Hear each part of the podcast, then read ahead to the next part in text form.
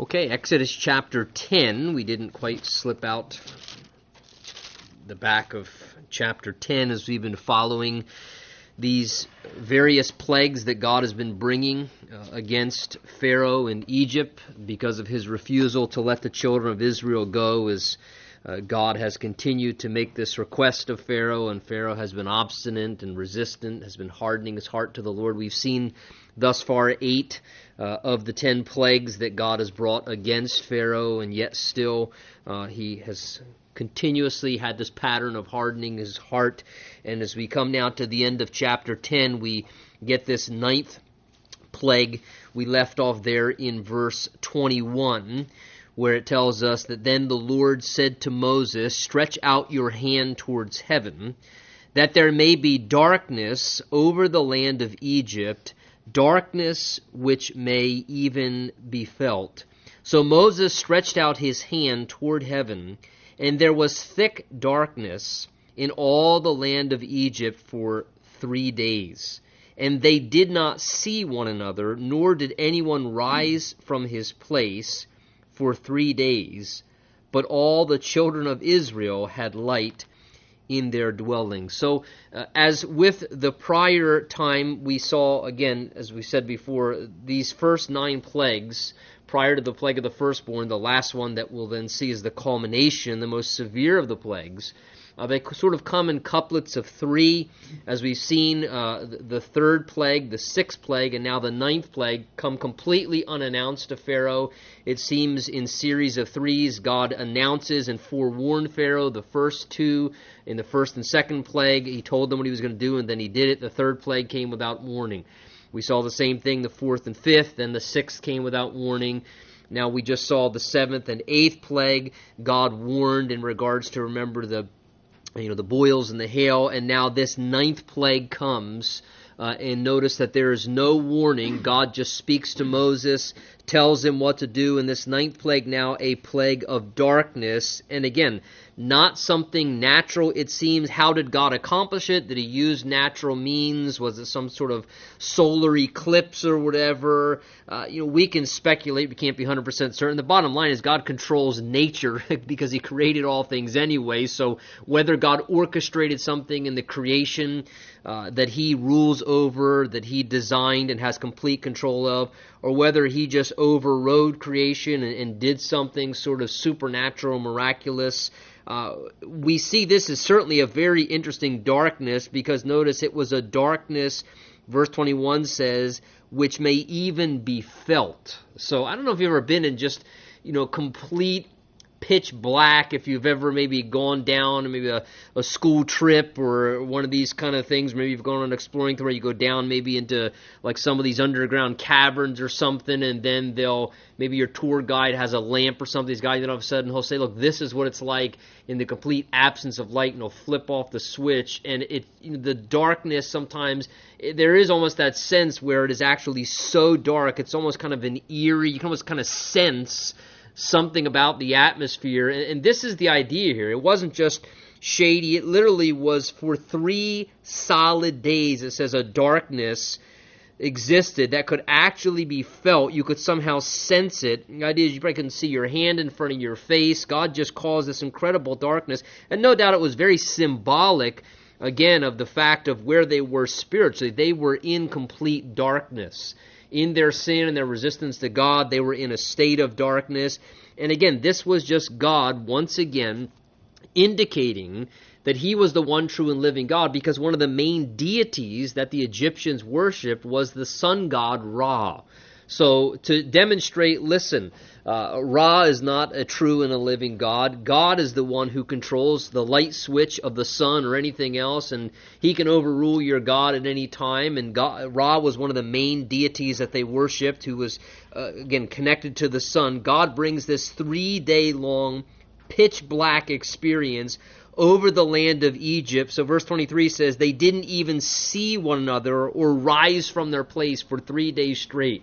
They're just in this very eerie, lonely darkness, sitting there, no doubt lots of time to think. Again, God's trying to get their attention.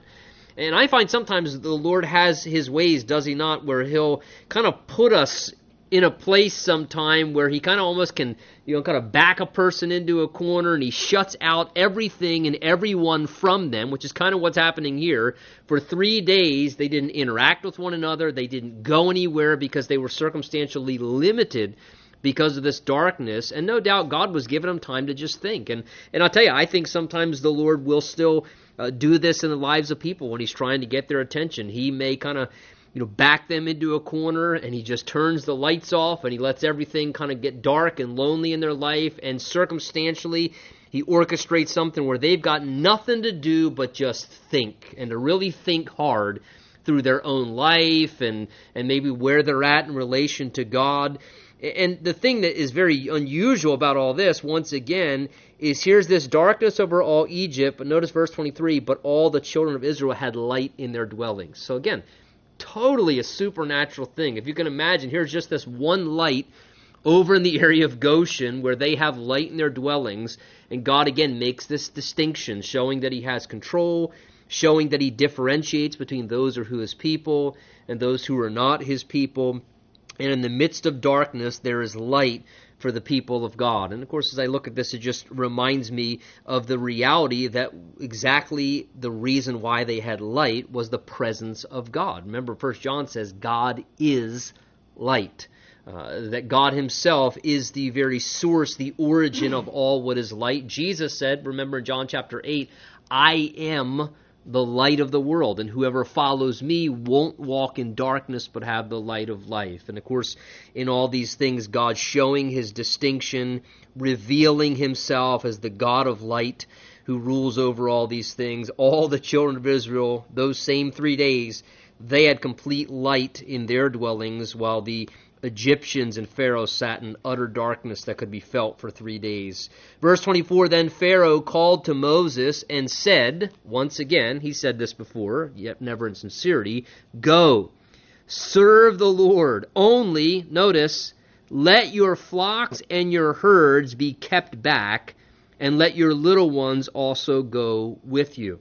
Now, here is the fourth of what we've been noting, the fourth compromise that Pharaoh tries to offer and present to the children of Israel. Uh, we've seen a couple different times now where Pharaoh has said to them, okay, you can go, you can go serve your God, you can go worship, but he says, however, and then he presents it with a compromise, some sort of restriction, or that they would make a concession to what God actually asked them to do, which remember was to go for three days out into the wilderness, that their families would go, their flocks, their herds, and that they would sacrifice to the Lord offerings and they would spend time in worship. And Pharaoh periodically has made these offers of compromise to the people. And here, this is the fourth compromise. Now, go serve the Lord. Notice, only, he says, let your animals, which they would use for what? Sacrifices, let them be kept back. And again, as I said before, animals in this culture were directly connected with the economy. So, in a sense, what God is saying to them listen, uh, leave your resources or leave your wealth in Egypt. I mean, you can go worship God, you can go serve God, but don't go getting your economy and your finances involved in those kind of things. Leave those things back here in Egypt. Leave your money and your resources, leave that in the world. You can go serve God with your life, but don't go getting your uh, you know resources involved and donating them and participating with them. You just leave those things in Egypt. You can use your life, but don't let any part of your finances be connected to what you do with God somehow. And, and again, this same concession the devil often makes to us where the compromise, almost the language, I have the two words uh, underlined in my Bible here, kept back. Because I think that's the compromise that the evil king, the God of this age, the devil, like the God of that age in Egypt, uh, Pharaoh, I think that's the same thing Satan presents to us in his compromises. Is he says, "Look, you can serve the Lord, but but keep back this. I mean, hold something back." And and the devil is always trying to compromise with us by offering us the concept of, "Look, you don't have to go all in." I mean, you can hold some areas back where the Lord says, No, I want all of you. I want you all in. I want your, your love. I want your devotion. I want your time, your energy, your resources, your life, your family. I want you all in 100%. And the devil is always trying to propose to us some idea of, okay, we'll go serve the Lord, but, but, but this, this area, I mean, you can keep back this area. You can kind of keep this area under your control. Don't, don't go all in and put everything out on the line and completely dedicate and devote everything over to God. Keep some part back from God. And that's always a compromise, and it's never a good idea. Listen, everything belongs to the Lord. The breath in my lungs belongs to the Lord. My mind belongs to the Lord. My body belongs to the Lord. All the resources I own and possess, they all come from the Lord. They belong to the Lord as well. I'm just a steward over everything that God's given to me. And if I want to follow the Lord the way He intends for me to, if you want to serve the Lord, we should be all in.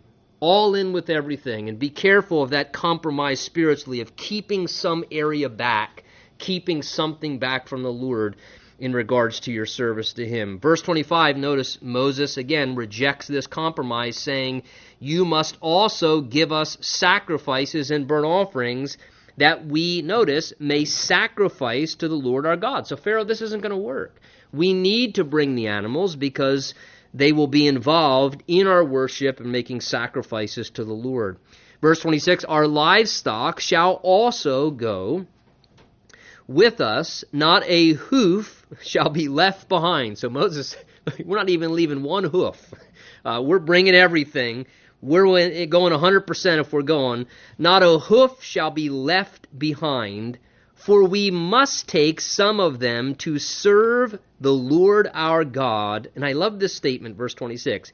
Even we do not know with what we must serve the Lord until we arrive there. I love that statement Moses makes. He says, Listen, the reason why we have to bring everything, the reason why every single thing we possess and that's under our stewardship and responsibility in our lives must be dedicated over to God 100%. It must be given unto whatever God would want to do. Is Moses says, We do not know with what we must serve the Lord until we arrive there. In other words, as they were taking a step of faith, into a, an act of obedience, there were unknowns at the present hour that they would not have the answer to until they arrived at the place of obedience that God was calling them to. And that's why they had to be all in. Moses says here, listen, as we step into obeying what God has asked us to do, until we arrive there, we don't know all the details. Until we get to where God's asking us to be, we don't know what God's going to want from us. God may require these five things, or God may require these ten things. We don't know all of what God will require of us and how we might serve Him until we arrive to where God's calling us to be. And see, that's that's part of the life of faith. That's why we have to be 100% given over to the Lord because God reveals things in our lives progressively and what God may be calling us to do down the road or the next step of faith He calls us to take, whatever it may be, we can't have reservations in our hearts. We can't have areas of compromise because when we get to the place where God's calling us to be, we need to be ready with an open hand to release to the Lord whatever it is He would require of us, whatever it is He may desire from us, to say, Lord, whatever you want, you call the shots. Lord, do you do you want X amount of hours of my time? Do you want, you know, this amount of my resources? Do you want me to do this or to do that? And until we arrive there, a lot of times we don't have the answer. But that's part of a life of walking out in faith and obedience that there are steps that we take that have unknowns until we arrive to the spot where then God usually gives us the next step of revelation after we walk forward. And that's what Moses is conveying to Pharaoh here and why he refused to compromise in any way. He wanted to be ready to serve the Lord when he arrived where he was supposed to be. But the Lord, verse 27, again, hardened Pharaoh's heart and he would not let them go. So again, now we see this process where God's confirming or granting to Pharaoh the stiffness of his heart and the rejection of a position. Verse 28 And Pharaoh said to him, Get away from me. Take heed to yourself and see my face no more. For in the day you see my face, you shall die. So he literally threatens Moses' life at this point. He's become so incensed. He is so angry. Uh, again, and isn't it interesting how when a person's heart is hardened to the Lord, how much angst and animosity they can have to those who represent the Lord. I mean, he's threatening Moses' life now. All Moses doing is just representing the Lord faithfully. But again, because Pharaoh's heart is hard towards God, and what's happening? He is wrestling with God so hard in his heart. But see, God's invisible, right? You, you, you can't grab hold of God and, and wrestle with God. So what happens a lot of times? Well, from what I found, because we're kind of co-laborers with the Lord and we walk in fellowship with the Lord, a lot of times uh, that person will wrestle with you, and and whether it's verbally or, or or hopefully not physically, they'll begin to take out that angst and animosity and frustration towards you in their anger, in a sense that really it's it's it's directed towards God, but it comes out in its practical outworkings towards you. And here, uh, Pharaoh just gets so angry again. He just, he's not winning. He is zero for nine with God. Zero for nine. Every time he's tried to outdo God, outman, he's zero for nine, and he is frustrated. You're talking about somebody who is an arrogant, proud, self sufficient individual that does not like the concept of surrender. In his mind, he wants to be right, and he's going to keep struggling and trying to prove that he's right. And he knows he's losing ground. He knows internally, like any human being does when they're in this kind of position, that ultimately they are going to have to submit, that they are wrong, but nobody likes to come to that place. And some are much more energetic in their resistance uh, than others, and Pharaoh was one of the type in that pattern he just gets so angry. He says, Moses, get away from me. If I ever see your face again, I'm going to kill you. I'm going to kill you the next time I ever see you. Just get out of my presence. So Moses said to him, You have spoken well. I will never see your face again. And chapter 11 begins, and the Lord said to Moses, I will bring one more plague on Pharaoh and on Egypt. So notice God now indicates something to Moses. Before, God didn't tell him when or how many uh, the plagues would actually be and when they would stop. God said that he would bring wonders and plagues plural. But now Moses gets the sense this is coming to an end. It's coming to a culmination. God says, One more, Moses. This will be the final plague, the most severe one, of course on Pharaoh and Egypt, and afterward, in other words, after this, be prepared because then he will let you go from here. And when he lets you go, notice, he won't just let you go, he's going to actually drive you out of here altogether. He's actually going to compromise, in a sense, he's going to complement, excuse me, exactly what my ultimate plan is. This reminds me of how the Bible tells us God uses the wrath of man to praise him. Uh, and here, notice, God ultimately is going to orchestrate events where Pharaoh is actually going to not just let them go, he's going to help facilitate their deliverance, even though he's in rejection to God. He's going to actually drive them out of his presence and push them away so that they fulfill what God's calling them to do. And I like the idea that God, in his sovereign rulership and control over things, can even take people's rebellion and people's resistance and the things that people do in opposition to God and even spiritual warfare, and he can somehow use all that and still channel it to bring about his purpose and ultimately orchestrate things for our benefit or to fulfill his plan for our lives. So he says, after this next plague, Moses, he's not just going to let you go, he's going to drive you out altogether. So speak now in the hearing of the people, and let every man ask from his neighbor and every woman from her neighbor articles of silver and articles of gold. And the Lord, notice verse 3, gave the people favor in the sight of the Egyptians. And moreover, the man Moses was very great in the land. The idea is he had come to a level of great respect. People had reverence for him because they sensed the hand of God upon his life. Moreover, Moses was very great in the land of Egypt, in the sight of Pharaoh's servants, and in the sight of the people. So God gives instruction to Moses now in verse 2, and, and we see the response of what happens in verse 3. And again, this is sort of a parenthetical section. We'll see verse 4, conversation picks back up with Pharaoh again, actually. So it seems the writer almost puts this in here as a parenthetical sense to kind of inform us of something Moses was aware of. It's almost as if the Lord had spoken these things to Moses, Uh, and he's parenthetically telling us these things. And then Moses will go back to begin to speak to Pharaoh in regards to this last plague we'll see. And probably that happened before he departed from the palace there, where Pharaoh had just said to him, Get away from me, I don't ever want to see your face again. Uh, that Moses went back in and finished this dialogue. But before we begin to look at that from verse 4 on, take notice what happens in verse 2 and 3, where the Lord instructs that Moses is to tell the children of Israel to ask, it says, from their neighbors, that is the Egyptians, articles of silver and gold. And verse 3 says, And the Lord gave the people favor in the sight of the Egyptians. In other words, the Egyptians complied, and there was a supernatural favor that God put into the hearts of these unregenerate people to actually bless and do good and kind things to God's people as a result of something that God did supernaturally in their hearts. And to, again, keep in mind, this is another fulfillment of the promise of God that He intended to accomplish for His people, and in a sense, to provide for His people.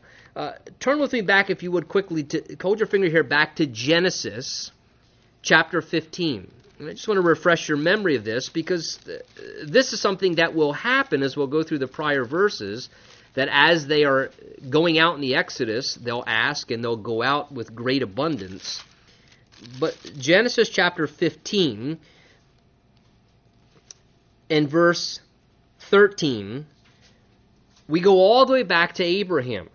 Remember, Abraham, the first patriarch, uh, who God said the nation of Israel would be established through Abraham. Then we saw Isaac and Jacob, and then you know the, the the sons of Jacob and Joseph and so forth. We're going all the way back to Abraham now. And remember, Abraham had this vision, verse 13 of chapter 15.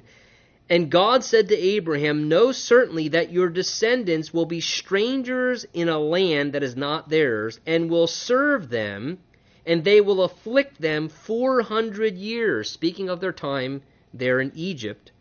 And also, verse 14, the nation whom they serve, God says, I will judge, and look at the statement, afterward they shall come out with great possessions. So God gave this promise that He would create an exodus where they would be delivered out of a place where they were in bondage. And God gives this promise hundreds of years in advance before these events ever happen. And God promises hundreds of years in advance look, when I am orchestrating my plans and purposes, and when the people of Israel are making this transition, God says that when they go out, they shall come out with great possessions. In other words, God says, I will make sure they are adequately supplied. He doesn't say how He's going to do it. He just says, I'll make sure they have great possessions to accomplish and facilitate what they're doing in that hour as they step forward into what I intend for them. And then if you look in Exodus chapter 3, come with me back to the book of Exodus, God told Moses, again, before he ever started this ministry experience, that these same things would happen. Exodus 3, in verse uh, 20, God says to Moses, I'm going to stretch out my hand and strike Egypt with all my wonders, which I will do in its midst, and afterward that he will let you go. Verse 21 And I will give this people favor in the sight of the Egyptians, and it shall be, when you go, you shall not go empty handed. But every woman shall ask of her neighbor, namely, of her who dwells near her house, articles of silver and gold and clothing, and you shall put them on your sons and your daughters, so you shall plunder the Egyptians. And then what do we read here? And we'll see the actual account happening that here now this time has come, and a promise that was hundreds of years ago given to Abraham. God is now keeping his word in the present hour, a promise God gave to, to to Moses as well as he reaffirmed it during his call, God is now bringing it to pass. And it just reminds us that God's word never fails. If God says he's going to provide for his work and for his people, God will do that. And God said, I'll make sure that you have abundant provision, that you have exactly what you need to facilitate and accomplish what I am leading you to do. And exactly the way God does it is all the more unique if you think about it. He says, Ask the Egyptians to give you gold and silver articles of value and worth. Now, again, just put yourself into the place of the Egyptian people and the relationship with the Israelite people, what has just happened? There has been nine plagues that the God of Israel has brought against the Egypt and the people of the Egyptians. So no doubt those Egyptians are fully aware as a result of your God. Our Nile just got turned to blood. We had a big lice issue. We had the fly issue. We had the pestilence. All our animals died off. We had the locusts that came. We had the hail. We had those nasty boils that were painful over our bodies. I mean, if anything, you would expect the Egyptians, right, to be like, Are you kidding me? You want something from us? Well, I, we got something to give to you, but it is not our gold and our silver. I mean, the least likely individuals that you would think would say, Oh, yeah, we'd be happy to support your little missionary endeavor. We'd be happy to support the work of God. And here, take some gold. Whatever we can do to help finance your, uh, your calling and walk with.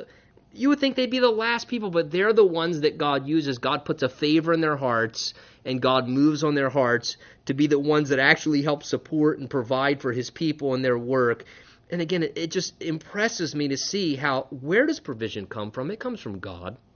It comes from God.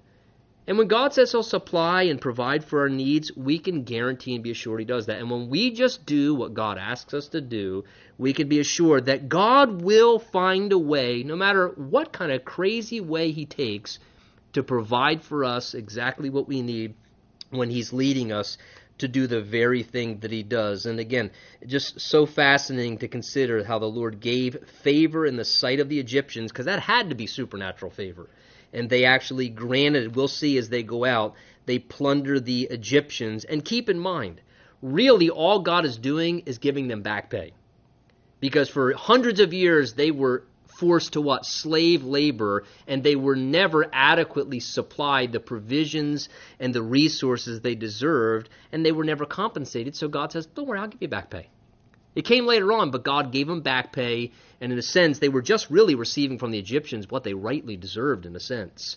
It wasn't as if God was stealing from them, they were just receiving what they justly should have when they were being mistreated in slavery for hundreds of years prior. Well, chapter 11, verse 4, it seems, again, like I said, keeps us back with this dialogue that ended chapter 10, where Moses and Pharaoh were in this conversation prior to his departure and walking out.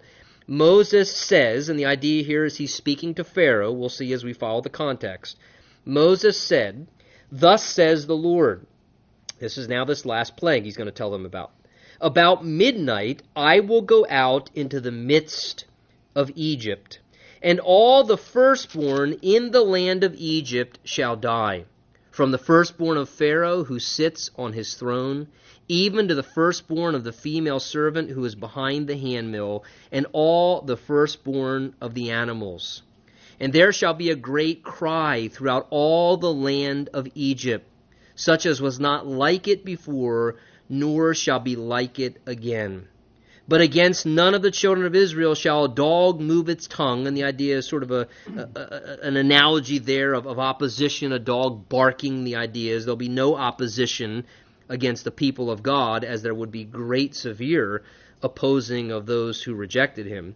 But against none of the children of Israel shall even a dog move its tongue against man or beast, that you may, again, what's God saying? That you may know that the Lord does make a difference between the Egyptians and Israel. And all these your servant servants shall come down to me and bow down to me, saying, Get out, and all the people who follow you. After that I will go out. And then he went out from Pharaoh in great anger. So, this final announcement of the tenth and final plague, the plague of the firstborn, where again, God at this point demonstrates that He is the God over life and death, that He has control over all things. And isn't it interesting as the Bible speaks of sowing and reaping? As this Pharaoh began his reign and his tremendous opposition against the children of Israel by doing what? Thinking that he had the right and the prerogative as a ruler to put to death. Remember, he was destroying all of the male babies in Israel, in a sense, almost as a sense of a genocide, trying to take away their lives, as they now, in a sense, come to the reality that the one who has control over life and death is God Himself. Now, listen. As you look at this judgment of God against Egypt and Pharaoh because of this, you need to realize as you look at God's judgment here, it is it is righteous, it is measured, and it is necessary. And whenever you see the judgment of God taking place in the Word of God, and, and as it unfolds throughout history, and there are times where God's judgment comes to pass. There is soon coming a time when the judgment of God is about to come to pass upon our Christ rejecting world once again, you can always evaluate and clearly see that God's judgment is righteous. It is measured. It's not just an out of control unleashing of the wrath of God, God having a temper tantrum and just losing his temper and, you know, going. It's measured. It's tempered with mercy. Again, as I said before, God could have just wiped the people out. He could have wiped the whole nation out in one fell swoop right away if he wanted to. Uh, God's, you know, smiting the firstborn here. God could have smited the entire nation if he wanted. There's a measured aspect of mercy always in God's judgment. It's measured, it's with restraint. Even God's judgment is tempered with God's mercy. It's completely righteous. I mean, the, the, the patience and long suffering of God at a certain point, God says, My spirit will not strive with man forever. He's very long suffering. And this judgment, by the same token, is righteous because it was the only thing necessary at this point that was possible to allow things to come to pass the way they needed to with God's dealings with Pharaoh and the children of Israel experiencing the Exodus to be removed. And it even brings together the perfect opportunity for God to demonstrate salvation and redemption and to teach his people the lesson of their need of salvation in their lives just like everyone else. So uh, God now announces this tremendous thing that's about to take place.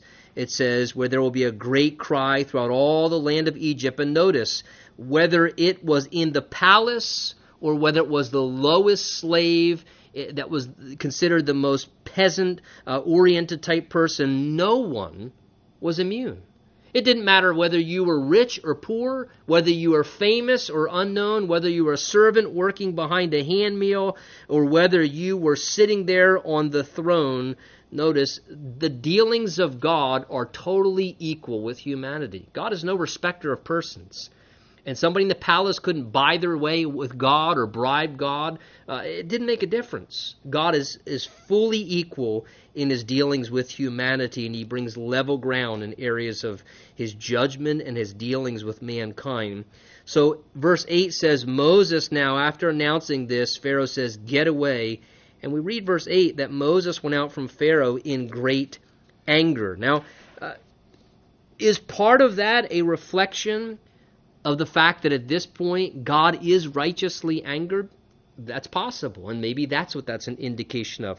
Perhaps the Holy Spirit there is also indicating to us just a part of what seems to become the temperament in this man Moses' life. Because if you remember, the Bible tells us as well that Moses was the meekest man who ever lived.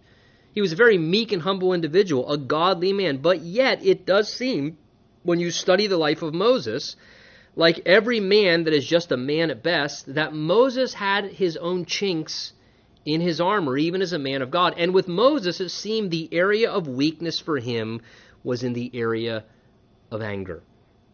Because if, if you remember, what did Moses do the first time he tried to step into God's calling on his own? What was it kind of precipitated by? Remember when he murdered an Egyptian and tried to bury him in the sand? And no doubt part of that was probably a compulsive. He just was so sick and tired of seeing his people be mistreated that he wanted to do something to deliver them. He sensed that he was supposed to do something. And in a moment, probably, uh, of sort of compulsory anger, he just reacted and you know probably beat a man to death and then murdered him. And it was his anger that got him carried away in the situation. As you follow Moses' guidance as the shepherd that God raises up over the people of Israel, ultimately, what gets Moses into a real jam? Remember, it says that when the people were complaining about a drink and that they were thirsty, oh, it was much better back in Egypt. You brought us out here to die and to die of starvation and nothing to quench our thirst. And God says to Moses, He says, Moses, I, I want you to strike the rock. And Moses strikes the rock, and what happens? Water flows out, and the people's thirst is quenched. Later on, Can you imagine? The people had the audacity to complain a second time. Now, I know that's shocking, but they actually complained again. And the congregation was complaining about the same issue a second time, and they're blaming Moses for it. Oh, and again, they're transferring their anger and their frustration with God. Again, and they're transferring it over to God's servant, which is just a common, typical pattern. So they're complaining, well, "You brought us out here. To, we should have just stood where we were. Now we're." And God says, "Moses, I want you to speak to the rock." It's very clear instruction. I want you to speak to the rock, and it will open, and water will come forth. Now, what does Moses do? Moses, it says, in anger, says, "You rebel, shall I bring forth water?" And he takes boom, and he bangs the rock again. Now, God doesn't punish his people for the foolishness of a man as a leader. Water still comes forth, and the people's thirst is satisfied. But after Moses, in anger, strikes the rock the second time when he was told to just speak to the rock and God would bring water, he strikes the rock, water comes out, and then God says, uh, Moses, can you come here a minute? We need to talk about something. And remember, he chastises Moses for misrepresenting him before the people of God. Moses, I'm not angry at the people. I know they're griping and complaining. Moses, they're, they're human beings. They're sheep. They're, they're weak. They're, I'm not angry with them. I, I hear their complaints. They're not even directed towards you. They're directed towards me, Moses. I'm the one that takes care of the people. You took that personally, Moses, and you let yourself get carried away in the moment, and you had to strike back and put the gloves on and get. And Moses, what? Remember, God actually kept him out of the promised land. He couldn't go into the promised land because of his anger and his more important thing that he misrepresented God to his people. God took that very seriously, and it was his anger that he didn't have adequate control of with self control that actually got him into that predicament. So th- this seemed to be an area of weakness in Moses' life, where at times he, his own personal anger would get him into predicaments in that situation. And of course, we know the thing God was most upset about is that rock was a type of Christ. That Jesus had to be struck the first time for the living waters of God's Spirit to be available. And now that the rock of Jesus Christ has been smitten one time to pay for the sins of the world, he doesn't need to be smitten again and again and again. All people need to do now is to speak to Jesus, to receive from him the living waters of God's Holy Spirit. And there was a type that God was portraying there, and Moses messed up the typology. He misrepresented God in the moment, and he actually misrepresented a type in the Bible that God was trying to set forth because 1 Corinthians says that that rock was actually Christ that was issuing forth the water. It was intended to be a picture. So again, we have this inference here that Moses went out from Pharaoh in anger. Is it that it's representing the righteous anger of God? Maybe. But it also could be, again, this indication, this little insight that this seemed to be an area where Moses, uh, godly man, but yet had a struggle, at that little snare in his life. And, you know, it can be the little things in our lives. You know, maybe it's anger, maybe it's lust, maybe it's pride, maybe it's lying and we just have to be careful. The Song of Solomon says that we have to be careful for the little foxes that come in and you know eat up the vines and the grapes in our life. And often it's just those little things. One little issue in our life, if left undealt with, can really cause severe ramifications and limit us in what God ultimately wants to do for his life. We can greatly dishonor him and in many ways miss the potential and the opportunities God has as Moses had that issue with his anger. Verse 9, but the Lord said to Moses, notice, he says, Moses, Pharaoh will not heed you, so that my wonders may be multiplied in the land of Egypt. So Moses and Aaron did all these wonders before Pharaoh, and again we read the Lord hardened or made firm or stiff that rejection in Pharaoh's heart, and he did not let the children of Israel go out of his land. Now, Exodus chapter 12, and obviously we won't you know get through all of it this evening, is probably one of the most you know important foundational chapters in the Old Testament. It is the record we have in the Bible of God's institution of the Passover. Uh, as he is about to bring the plague of the firstborn and his judgment over Egypt in this most severe judgment, showing his power over life and death in his judgment, God now institutes the Passover for his people that they may escape the judgment of God. And he teaches them the way whereby they would escape the judgment of God. Now, important to remember uh, from a, a, perspective of what we're looking at here, yes, these record historical things, something God instituted for the nation of Israel. But let me just, for time's sake, read to you Paul's words from 1 Corinthians chapter 5. Listen to what Paul says here so we can look into chapter 12 in Exodus. Paul says this in 1 Corinthians 5, talking to the church at Corinth. He says, that therefore purge out the old leaven that you may be a new lump, since you are truly unleavened he says, For indeed, 1 Corinthians 5 7, for indeed Christ, our Passover, was sacrificed for us. Therefore, let us keep the feast not with old leaven, nor with the leaven of malice and wickedness, but with unleavened bread of sincerity and truth. So, as Paul's dealing with an issue there in the church of Corinth, which was an issue of sin and sexual morality that exists in the church, it's as Paul's talking about that, the Holy Spirit reveals to him this understanding that Christ himself is our Passover lamb. Again, as we've said many times before, all the feasts uh, and the you know religious observances and things that we see taking place in the nation of Israel, whether it's the things in the sacrificial system or the feast days and so forth, all of those things were a typology and a foreshadowing of the person and the work and the ministry of Jesus Christ. In the same way, the Passover lamb was sacrificed uh, in that day. Paul says, Christ Jesus, He is our Passover. Remember, John ultimately would say of Jesus' life when he saw Jesus on the scene, one of the first words out of John the Baptist's mouth is, Behold, the Lamb of God who takes away the sin of the world. So I say that as we go through this, whether I point out every little typology and foreshadowing, uh, you know, spiritually, as you're reading and as you're studying this on your own, you know, put on the lens of Christ as you look through these things and realize these things speak of, they foreshadow, they point to aspects of the Lord Jesus Christ and the salvation that he brings to us as God's judgment passes over us in a sense because of the blood of Jesus Christ that's applied to our lives. Chapter 12, verse 1 says, Now the Lord spoke to Moses and to Aaron in the land of Egypt, saying, This month shall be your beginning of months. It shall be the first month of the year to you. So, God, notice now, he actually institutes a new calendar, you could say, for the nation of Israel. They have a civil calendar in a sense, which begins sometime around the fall. And now God institutes a religious calendar. He says then, look, this is a significant moment in your history as the people of God.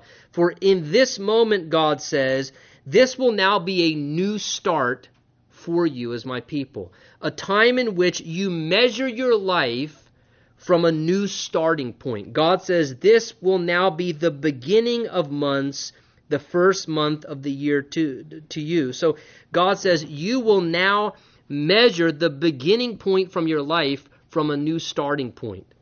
And again, as we look at this, this new start for them that God's telling them about, does it not remind us of what Paul says as well in 2 Corinthians chapter 5 when he says, Therefore, if anyone is in Christ, he's a new creation.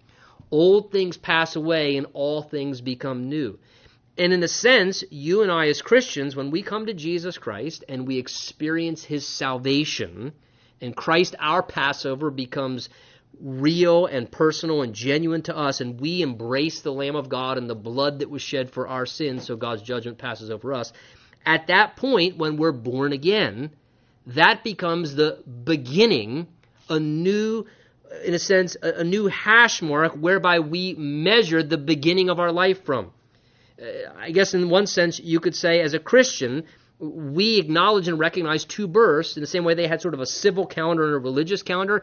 We have a physical day of our birth where we remember the day we were born physically, and then we should have a day of our spiritual birth when, in a sense, life started anew. It was a new beginning where we measure life from a new starting point when we embraced Christ and began to walk with Him as a new creation. Verse 3, God says, Speak, notice, to all the congregation. First time we find the word congregation in the Bible, interesting tied to the Passover. Speak to all the congregation of Israel, saying, On the tenth of this month, every man shall take for himself a lamb, according to the household of his father, a lamb for a household. And if the household is, notice, too small for the lamb, later it will be recognized that there need to be 10 people to celebrate Passover, 10 people in the house equated to one lamb. But here God just generically says if the household is too small, we'll see is because they were to eat and consume the entire lamb. So God's giving them a reasonable way to judge out how to measure out whether they should join together in this process with another family to celebrate or whether they should do it individually. If the household is too small for a lamb, then let him and his neighbor next to his house take it according to the number of the persons. According to each man's need, you shall make your count for the lamb. So take notice. God begins to speak about this lamb now. It says on the tenth day of the month, they're to take a lamb and they're to bring it into their household. I think it's interesting that chapter 12 informs us in verse 4 and 5 there, according to each man's need. Though they were to celebrate it together, there was an individual need in each and every one of their lives to partake of what the blood of that lamb would ultimately supply for them. And in the same way, we as a congregation come together, we collectively celebrate the Lamb of God, Jesus Christ, his blood that was shed for us. We collectively come together. We partake of the Lord's Supper and communion, which in a sense has become the, the culmination of the Passover feast for you and I as Christians. We collectively celebrate it together, but each one of us still has an individual need. There's that individual appreciation and need of the forgiveness of our own sins and that personal recognition. God says here, according to each man's need. It wasn't a collective thing. You know, I need to recognize my own need. You know, a child needs to recognize their own need as a sinner. I can't just sort of float upon the coattails of my wife's salvation, and a child can't just float upon the coattails of their parents' salvation. They need to recognize their own need, that they themselves have the need for the Lamb of God, Jesus Christ, in their life as well as an individual sinner. And God wanted them to have that recognition.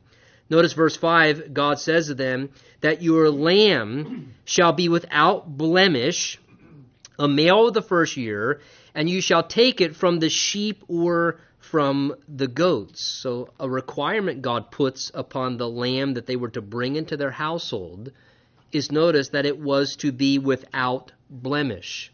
Now, two things that indicates. First of all, that God didn't want their leftovers. He wanted their best from them. God says, Look, this lamb that I want you to offer to me, ultimately, verse 6 is going to say they're going to kill it and they're going to offer it in a sense as a sacrifice and partake of it. God says, I want you to take a male of the first year, a younger animal, notice, and it has to be without blemish. That is, it doesn't have defects.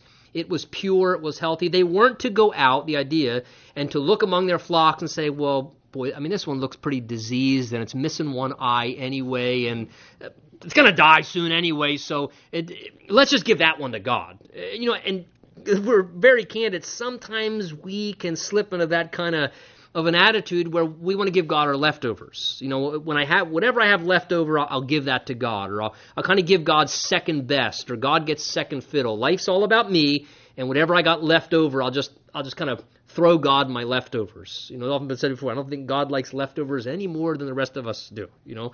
But yet we have that tendency sometimes, and God doesn't want our leftovers. He wants our best. He deserves first place, the first place of everything that we give him our absolute best. But the greater thing to realize is the idea that their lamb in Passover had to be a male without blemish is again it was a picture of Jesus. It was a picture of the pure sinless life of Jesus Christ. We're going to talk about this more on Sunday morning in 1 Peter chapter 1 where Peter says that we were redeemed with the precious blood of a lamb without spot or blemish. And the idea being the sinlessness of the Lord Jesus Christ, the Lamb of God who became the ultimate Passover sacrifice for you and I to pay for the sins of the world once for all. Jesus was without blemish. He lived a sinless life in thought, word, and deed. If you can actually, I can't sometimes process, imagine for 33 or so years, Jesus, without thought, word, or deed, never made a mistake. He never sinned. He was sinless that he might be the perfect sacrifice once for all for the sins of the world. And of course, this pictures the unblemished, sinless life of the Lord Jesus Christ that would be offered as our sacrifice. Verse 6, God says, Now you shall keep it, that is that lamb, until the fourteenth day of the same month, and the whole assembly of the congregation of Israel shall kill it at twilight. So on the tenth day of the month, God says to them, Go out and bring the lamb in. And then it's not till notice the 14th day of the month, somewhere four to five days later, they actually were to kill their own lamb. They were to sacrifice it. And, and I want you to take note as well. Notice verse 5, God says, Your lamb. He says, The lamb. And then notice verse 5, he gets personal, Your lamb. And if they're anything like you and I, again, what's the purpose of this? God says, take the lamb. Why not just go get it on the 14th day and just slit its throat? Because typically, when they would kill it, that's what they would do. The father, usually, or the head of the household, would basically take a sharp knife and run it across the, you know, the jugular area of the neck of the animal and just watch it plop down and, and bleed out. And if they're anything like you and I as human beings, here they take this fuzzy little innocent animal into their home or, you know, tied up right outside their door, and it becomes a very much in a few days, you know how that is, right? You have a little stray cat wander by your house, and oh, daddy, can we keep it? You know, or the dog, and all, and you get attached real quick. This pet idea begins to happen, and this experience of oh, this cute little cuddly. They probably named it. You know, hey, Fluffy. You know, how are you today, Fluffy? Good to see you. You know, give it a little, you know, extra food or water, and and for a few days they connect with it on a personal level. And, and then four or five days afterwards, they have to take a sharp knife and slit its throat. And this father who has to do this on behalf of the family, as the family is where, and they watch this innocent animal fall to the ground and reel around and bleed out its life in front of them. And there was an absolute sense of loss in their hearts when they did this. Because as they watched that, graphic as it would seem, if you really understand what's taking place, there would be a very real sense where this wasn't just something that was affecting their head, this was impacting their hearts. And there was a sense of loss as they watched and realized, oh my goodness, that poor, totally innocent animal just had to die for us. That animal's dying for us. That animal didn't, that's a poor, innocent little, didn't even do anything. It's totally innocent, and yet it has to die for us. And see, I think God wanted them, if you understand the sacrificial system, to have an awareness of the reality of sin. And, and, and that, that sin creates the need for the innocent to die for the guilty. And if there was one thing, and I'm glad I don't live in the days of the sacrificial system, if there was one thing that the people of Israel understood as the sacrificial system was in full operation, they had a very graphic reminder constantly and a very clear awareness of what the consequences of sin resulted in. Because as they watched animals bleeding and, and the suffering of an innocent substitute, and they had to bring their own substitute, they realized that animal is dying in my place. That totally innocent creation is having to suffer because of something selfish I did or to make atonement for my soul. And it would affect them, again, not just mentally, but in a very personal, intimate way, this innocent dying for the guilty as they put to death this animal after connecting with it for a few days. And verse 7, notice, they shall take some of the blood, put it on the two doorposts, and on the lintel of the houses, and they eat it, where they eat it. And they shall eat the flesh that night, roasted in fire with unleavened bread and with bitter herbs. And God says, Do not eat it raw nor boiled at all with water, but roasted in fire, its head with its legs and entrails. And you shall let none of it remain until morning, and what remains of it until morning you shall burn with fire. So God now begins to give them instruction what they're to do with this animal after it's been sacrificed. He tells them here in verse 7 and 8 that what they're to do is to now take the blood and to apply it to the doorposts of their home. And of course, we know the purpose behind this is that ultimately God is going to say to them in verse 13, When I see the blood, I will pass over, and he will not bring his judgment wherever he sees the blood applied. The blood of that innocent substitute would be the thing that God would, would look to to pass over in his judgment. And again, it's a reminder to us of how Jesus, the Lamb of God, the Bible says that the blood of Jesus Christ, his Son, cleanses us from all sins. So here they are now applying this blood to the doorposts of their houses. Notice that verse 8 says they were to eat that night the animal with unleavened bread, and we'll talk more about that in the verses ahead. And bitter herbs became a part of this, and those bitter herbs, as they ate them, and you know what it's like when you eat something bitter, it kind of you know awakens your senses. It, those bitter herbs ultimately were to be a reminder as they observed this continuously over the years, to remind them of the bitterness of their experiences when they were in slavery in Egypt. And it was a symbolic way of reminding them, look, this is what life in slavery and bondage, this is, this is the bitter experiences of sin before you were delivered and God set you free, there was a bitterness to that lifestyle and that prior past way of living. In verse 9 and 10, God tells them that they weren't to eat the meat raw, nor were they to boil it. But notice verse 9 says they were to roast it in fire. And verse 10 says that it was to be totally consumed, and whatever didn't get eaten, notice, was then to be burnt with fire and completely consumed afterwards. Now, fire in the Bible is always a type and a picture of judgment. And again, this eating uh, of the animal not being boiled, but it had to be roasted in fire, and then whatever was not finished wasn't to be kept.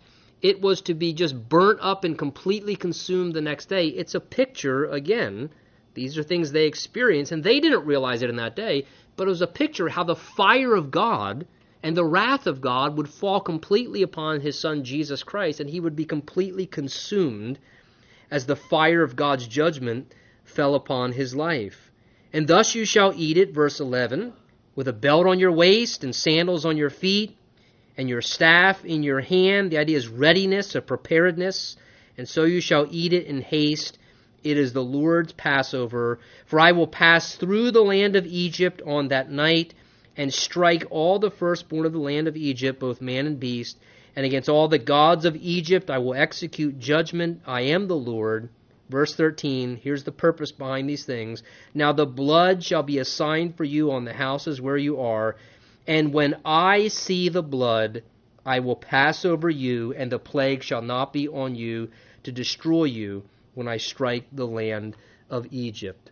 So, as they applied the blood of that innocent sacrifice over their homes, God says the purpose for this is this is the means that He would provide to bring salvation or deliverance from them so that they would not suffer the judgment that was coming upon the land and that they would not experience the destruction that was coming upon the land in that day. Verse 13 I have it underlined in my Bible there. God says, notice, when I see the blood, I will pass over you. That's why it's called the Passover.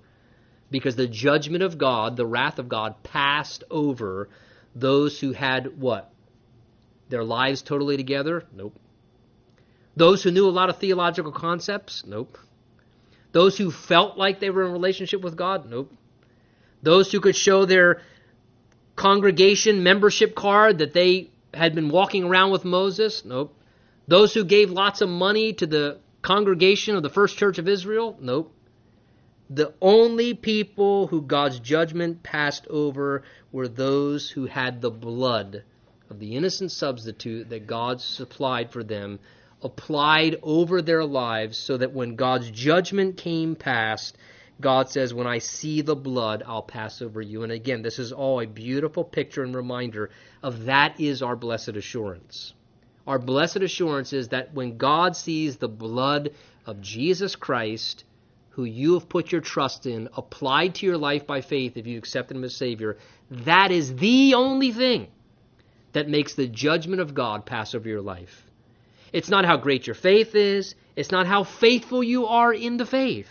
You know, it's not how much scripture you know. It's not how much you pray. It's not how much money you give. It is nothing other than the shed blood of the innocent Lamb of God, Jesus Christ, who, as the sinless Son of God, made sacrificial death and atonement for our sins. And when we, by faith, believe that and trust in that, it is as God sees the blood. As God sees the blood of His Son applied to your life by faith, His judgment passes over your life. And you know what? That's a great assurance because it is that alone that secures our eternal destiny and allows us to be free from the wrath of God falling upon our lives that we all deserve as sinners. Because let's be real, we all go through our ups and downs spiritually. Sometimes we feel close to God, sometimes we don't feel close to God. It's not about how we feel, it's about the simple reality of God seeing the blood of His Son, Jesus Christ. And it's that positional, judicial forgiveness of the blood of Christ that spares us from God's judgment. So we'll look more at this next week together. Let's stand. Our times elude us. We'll pray and thank the Lord for the blood of Jesus and what it supplies for our lives personally.